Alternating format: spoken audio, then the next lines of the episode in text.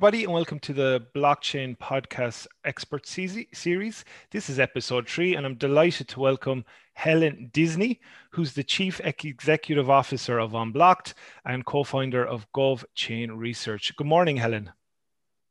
Morning, Trevor. Thanks very much for having me on. We're, we're delighted to have you on. So, this is a really focused um, 10 minutes podcast. So, I'm going to go straight into it.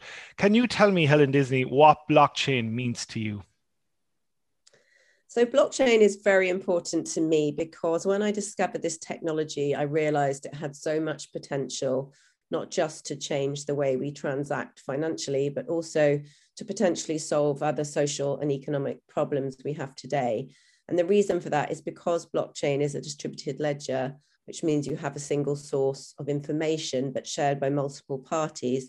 You can start to really change the way that you get information, you can be more transparent about the information and more accountable. And you can also use the cryptocurrency part of blockchain to create incentives for people to act and behave in different ways. Fantastic. And I suppose um, blockchain has many use cases out there. Um, some of them are quite state of the art, some of them are very mature, and some of them are kind of coming onto the market and some of them are kind of theoretical at the moment. Are, are there any type of use cases you'd like to pinpoint, Helen, which you would find that, that you have found value in? So, what I'm particularly interested in is the applications of blockchain that are actually outside of finance. So, my company Unblocked is an educational platform for people to learn, excuse me, for people to learn what blockchain is and how it can be applied in different verticals so we look at things like blockchain in healthcare, blockchain as it can be applied to environmental problems, which is something that Bitcoin, as the first blockchain, gets criticized for being energy intensive, but there are other blockchain solutions that actually incentivize people to use renewable energy, for example. So you have to see the whole thing in the round when it comes to the environment. Um, and then you've also got really important area, which is the creative industries and how can we help creators not only prove ownership of their creative work, but also potentially monetize their work. Because in a world of online activity where um, content has become mostly free, uh, how can we actually get back to the point where people can make money from whether it's artwork or other performances or writing, music?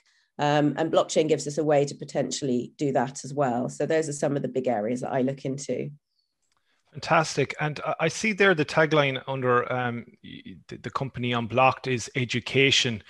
How important is it as part of increasing awareness of what blockchain is and isn't, Helen?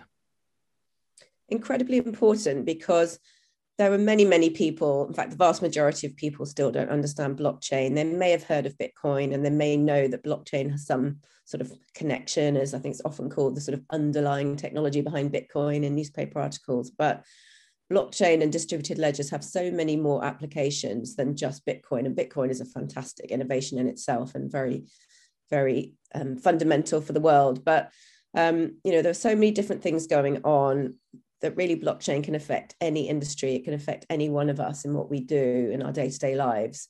Um, and I think policymakers and people in government don't really understand this either. So when it comes to regulation, um, there's a lot of learning that needs to be done, and the technology is changing all the time. So at the beginning, people were just trying to understand what cryptocurrency was, what blockchain is in regards to finance and payments and financial transactions. But then many, many more aspects have developed. So going back to what I was saying about creators, we have the idea of a non-fungible token, which is the idea of a token, a digital representation of an asset. Um, so that could be your ownership of some intellectual property, um, let's say your ownership of a, a, collectible online that you could then trade. Um, and those technologies are also being linked up with other emerging technologies. So it's not just blockchain alone, but it's how blockchain combines with things like artificial intelligence or the Internet of Things um, to create lots of new innovative solutions. So it really is important to kind of understand the fundamentals of how that works, because when you understand that, that you can then see all the kind of problems that we can solve, and it becomes very, very intriguing and engaging once you get to past that blocker of oh, I don't understand technology, so this is not for me.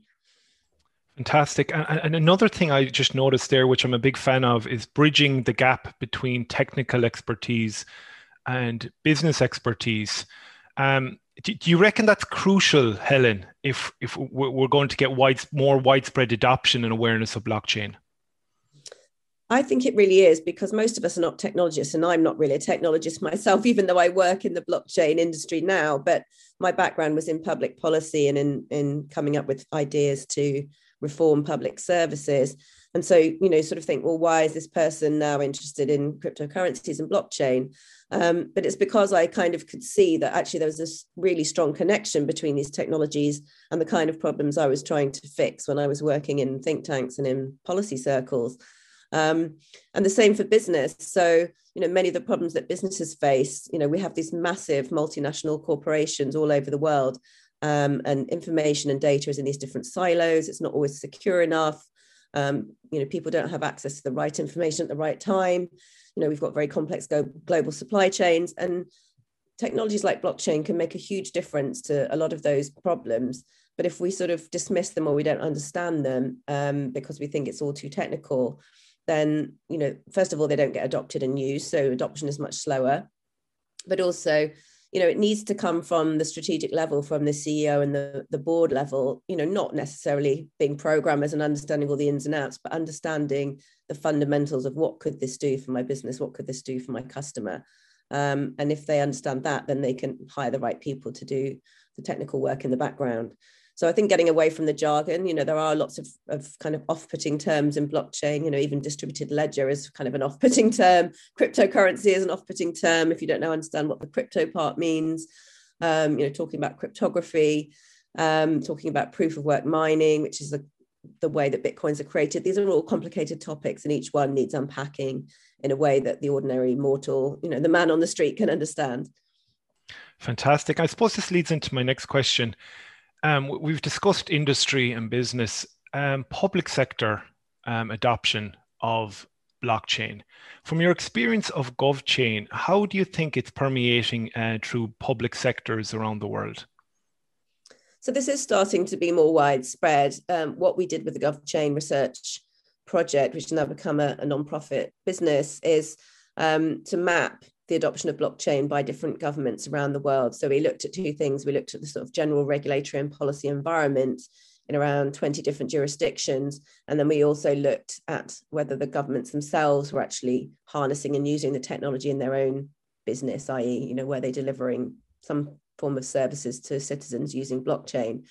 Um, and we then ranked them on a traffic light system. Um, so it was red was sort of skeptics or people that weren't really adopting or interested in adopting amber was the ones that were exploring and green was the ones that were actually adopting and harnessing the technology. Um, and there are countries around the world i mean the, the ones that get most frequently cited are places like estonia which was a very early adopter of dlt um, dubai which has set very ambitious targets on adoption of, of all sorts of new technologies but particularly blockchain and going paperless.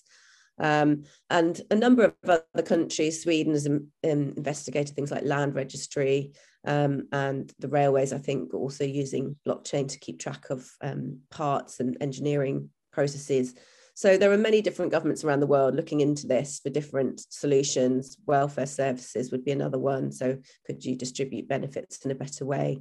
And perhaps one of the biggest ones is the idea of a central bank digital currency. So Janet Yellen has kind of been dismissive of blockchain in the US, but over in Europe, Christine Lagarde has been talking about having a digital euro within the next four years. Uh, China's already well advanced with a central bank digital currency. So there are lots and lots of things happening on the government side. And I think, particularly as far as kind of using blockchain as opposed to cryptocurrency is concerned, there, there is a lot of interest in how it could help. Fantastic. And my final question is one that I get asked a lot about. And um, I recently read an article over the weekend in the Wall Street Journal that the governor, governor of Nevada was proposing a smart city built on, on entirely on blockchain. Do you envisage blockchain could be the underpinning for future smart city developments, Helen? It is a foundational technology. I think that's the important thing to understand about blockchain. Blockchain alone can't do everything. It's not a magic bullet. So, what blockchain really does is keep track of information in a kind of audit trail or a shared diary. Um, and that can then allow you to connect into other things. So, as you say, when you're thinking about smart cities, you might be thinking about the energy consumption. So, could we be trading um, excess energy from buildings and somebody else could be using that energy? And that can all be done on a blockchain and automated using something called a smart contract, where you're essentially automating a process when certain conditions are met. So I can see that having blockchain based systems could be the foundation for adding on a lot of other technological innovation. And smart cities is certainly something that um, is part of that. I know um, a number of different big cities around the world are looking into this and how they can really you know try and build the foundations for a new kind of society where we're bringing in the benefits of all these technologies at once not just one you know as a silo often you see policymakers, you know, they'll have one kind of policy working group on blockchain and another one on AI and another one on Internet of Things and another one on this and that. And actually, all these technologies really, to get the full benefit, need to be integrated and working together. Um, so I think once you, you get to that point, then you'll start to see some amazing things happening, and smart cities would be a fantastic outcome of that. That's brilliant. And I suppose to finalize and, uh, the, the podcast, um, if listeners want to find out, out, further information about Unblocked or GovChain, are there websites they, they, they can go to? Yes, so Unblocked is un-blocked.co.uk um, and we're on Twitter at Unblocked Hub. Um, and GovChain is govchain.world. Um, and you can also find us on LinkedIn and Twitter there as well. And um, yeah, feel free to come and find. There's a lot of resources about learning about blockchain, um, book recommendations, videos, all kinds of different um, learning resources that you can find on the Unblock site. So if you have more questions, then hopefully you'll find some of them answered on there. Thank you, Helen, for your time today. And I, I think I mean, my listeners will be in agreement that um, this, the insights that you have provided are really in depth, and um, the listeners will um, no doubt uh, delve more into the directions you have given them today with regards uh, blockchain. Thank you, Helen. Thanks so much for having me.